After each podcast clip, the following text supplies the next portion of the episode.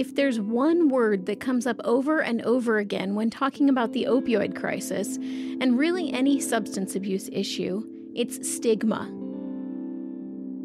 Tricia Stouch knows all about it. All right, now we're going to have Tricia come up and join us and share her story.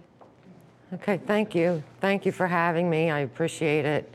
About 20 people have come out to hear Stouch tell her story at Schlow Library in State College. Stouch wears a pantsuit and heels. She's so keenly aware of stigma, the idea that people who are addicted to opioids are bad people from bad circumstances, that when she shares the story of her daughter Pamela's addiction, she starts by telling the audience what an involved mother she was. I've been a stay at home mother since 1996. So I'm going to dispel some myths here. I coached softball, I went on school trips, I was home when they came home from school. I was at everything and I was involved. Then Stouch dispels another myth that people who abuse drugs have a character defect and could stop if they just tried harder. Her daughter Pamela was a really hard worker, taking college classes and holding down a job. She had it all under control. She was doing it all. But then her daughter met a boy, started smoking pot, drinking, taking Percocets. Eventually, she was crushing and snorting OxyContin. Stouch found out about it and confronted Pamela. She came at me physically. She ripped my necklace off. She ripped my glasses. She, this was not my daughter. This was not my daughter. In that moment, Pamela's need for drugs had taken over. But a couple of weeks later, Pamela checked herself into rehab. When she came out, she just wanted everything to go back to normal. If that had been possible, maybe she would have been okay. But she'd lost her car, her job, her spot at college, and her friends. At 19, Pamela lost her life to an overdose.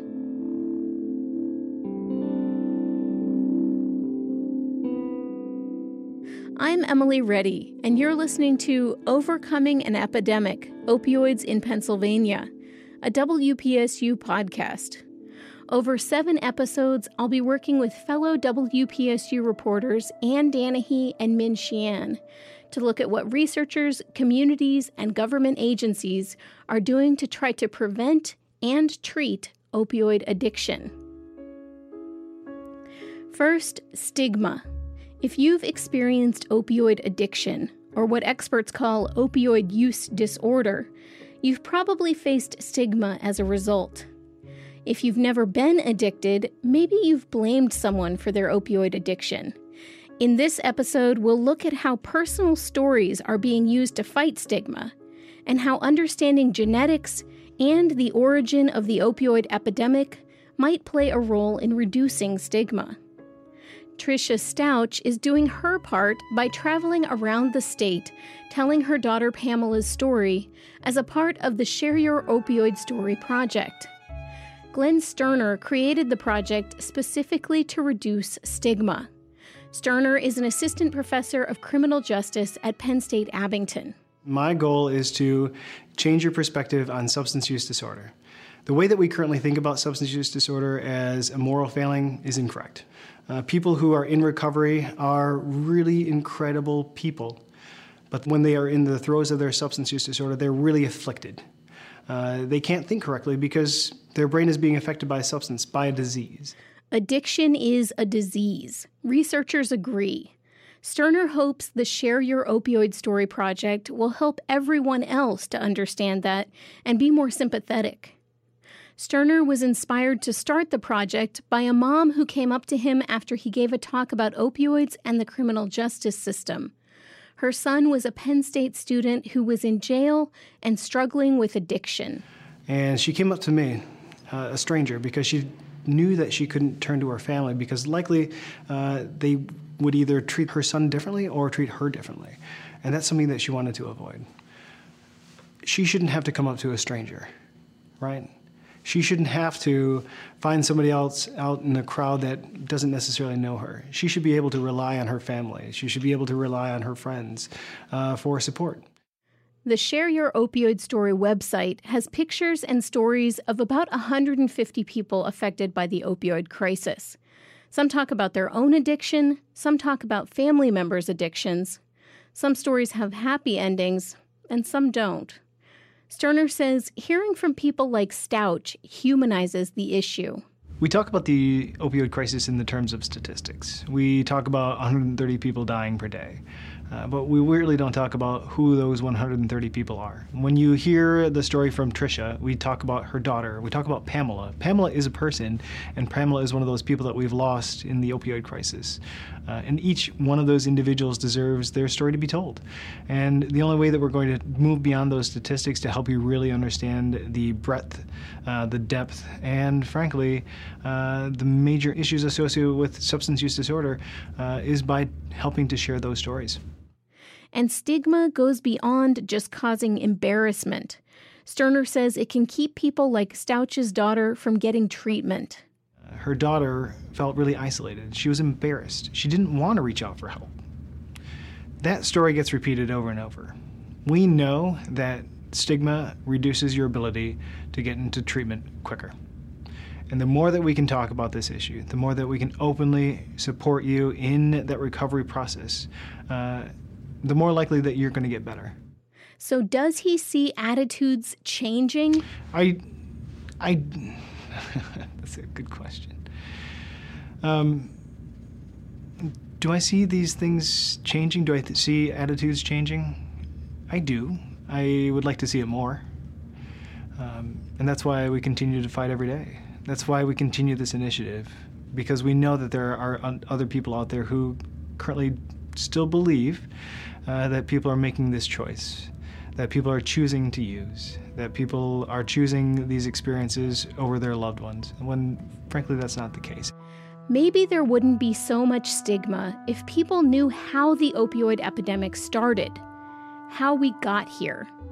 Rachel Levine is now the Secretary of Health for the state of Pennsylvania, but she remembers the focus on pain management back in the 90s in her medical practice. So there was a smiley face scale of zero to five, um, and pain literally became the fifth vital sign pulse, blood pressure, respiration rate, temperature, and pain. And so I remember being in my adolescent medicine practice, seeing teenagers coming in for other reasons, but I still had to assess whether they had any pain, acute or chronic pain, and then rate it and develop a plan to treat it, even though that's not why they were there. Around the same time, drug companies developed long acting opioid pain medications that they advertised as non addictive before, doctors might have prescribed aspirin or ibuprofen or just allowed patients to have some pain. But during this war on pain, Levine says even relatively mild pain was treated with powerful opioids. So we wrote you know, hundreds of thousands and millions of prescriptions for these medicines, often for long periods of time, because everyone was reassured that they would not be addictive. And unfortunately, that has proven to be completely false, uh, that um, many people became dependent, physiologically dependent, and too many addicted to these pain medications. In fact, the number of pills was in the billions. A recent lawsuit revealed that between 2006 and 2012, drug companies distributed 76 billion oxycodone and hydrocodone pills. More than 3 billion of those were in Pennsylvania. Many people got them from their doctors. Others, like Tricia Stouch's daughter, got their hands on some of the pills that were prescribed to someone else but never taken. And when the pills ran out, or doctors cracked down, or the price of pills went up, Levine says many of the now addicted opioid users turned to heroin. 80% of people who use heroin started with a prescription opioid that they obtained legally or illegally. People get dependent and addicted, and then when they can't get it, they go to this cheap, powerful, plentiful heroin. Nearly 100,000 people died from opioid overdoses over those seven years and 76 billion pills. Levine says the state of Pennsylvania is now working with the medical community to reduce the number of prescriptions doctors give out. We have virtually eliminated doctor shopping in Pennsylvania, where people go to multiple doctors to get prescriptions. And we have decreased opioid prescriptions 25% in approximately three years. Levine says the state has done that without cutting off people with chronic pain issues, though people with chronic pain still complain about losing access.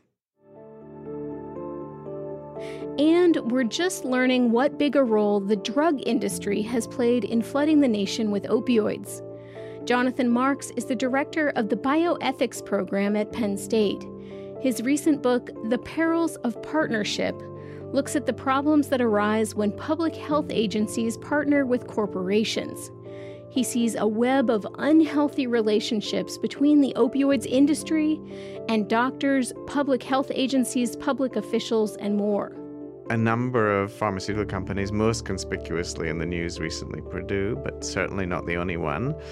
Um, Purdue engaged in an aggressive policy of marketing its opioids, downplaying the risks of addiction and abuse, and in fact characterizing physicians who were concerned about addiction and abuse as suffering from, quote, opiophobia, a term which began in Purdue's internal documents and through a web of influence ended up being repeated in WHO World Health Organization policy guidelines.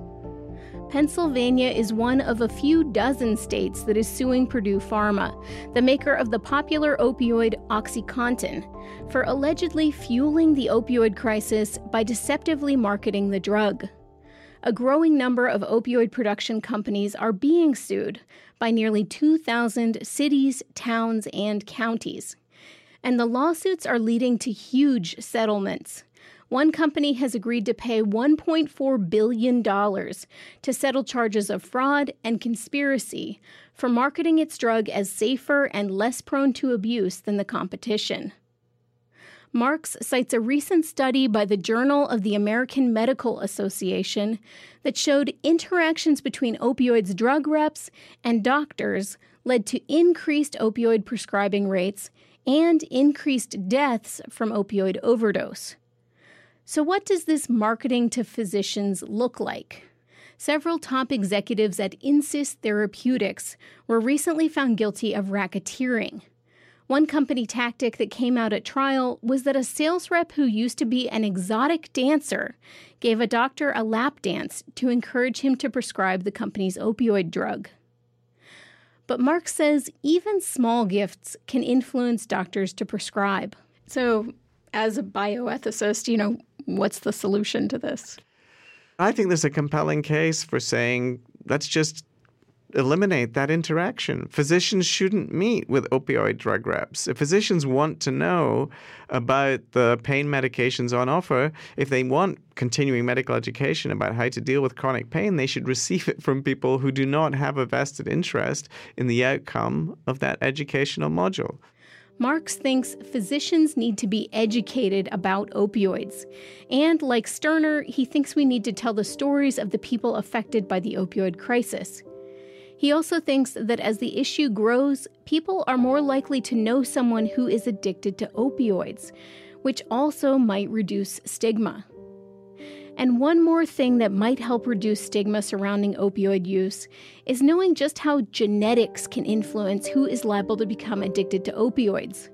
The research says somewhere between 30 and 70% of substance use disorders are due to genetics. Keri Donaldson has created Life Kit Predict, a simple saliva test that can look at your genes to see if you're susceptible to opioid abuse. And it doesn't tell you definitively that you will develop a substance use disorder. It just says, listen, your genes are similar to a group that has that disorder. Um, may, maybe you should make a more informed choice. Donaldson is the CEO and founder of Prescient Medicine. He's hoping his company's test will be used before surgery to see if you'll probably be okay using opioids or if you're susceptible to abuse and should work with your doctor to come up with a different plan for dealing with pain. So, when you're sitting down prior to a surgery, we think it would be interesting uh, to have the patient provider discussion. Your genes are very similar to a group with an opioid use disorder. Let's talk about how that may affect you. Let's talk about how that may uh, decide different pathways here in your care. whether you get exposed to the opioids during the procedure, how many do I send you home with? How long do you stay on them? And we believe that this test is an objective classifier that should be there when that discussion is happening.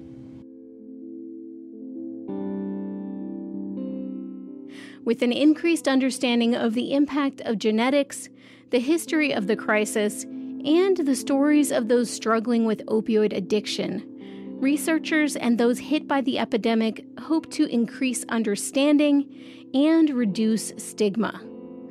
On our next episode of Overcoming an Epidemic from WPSU, reporter Ann Danahy explores what is being done in Pennsylvania to prevent opioid abuse and why it doesn't get much attention. Because when prevention works, nothing happens. Every time there's a, a big fire uh, in the county, it's in the paper on the front page. But what, what they never ever show is all the houses that didn't burn down because of effective fire prevention methods. Prevention on the next episode of Overcoming an Epidemic Opioids in Pennsylvania, a production of WPSU. Thanks for listening. Reporters on the project include Ann Danahy, Min Xian, and me, Emily Reddy. Shireen Stanford and Frank Christopher edited the episodes. You can find more resources on the opioid crisis and what to do if you or a loved one need help at wpsu.org/opioids. For WPSU's Overcoming an Epidemic, I'm Emily Reddy.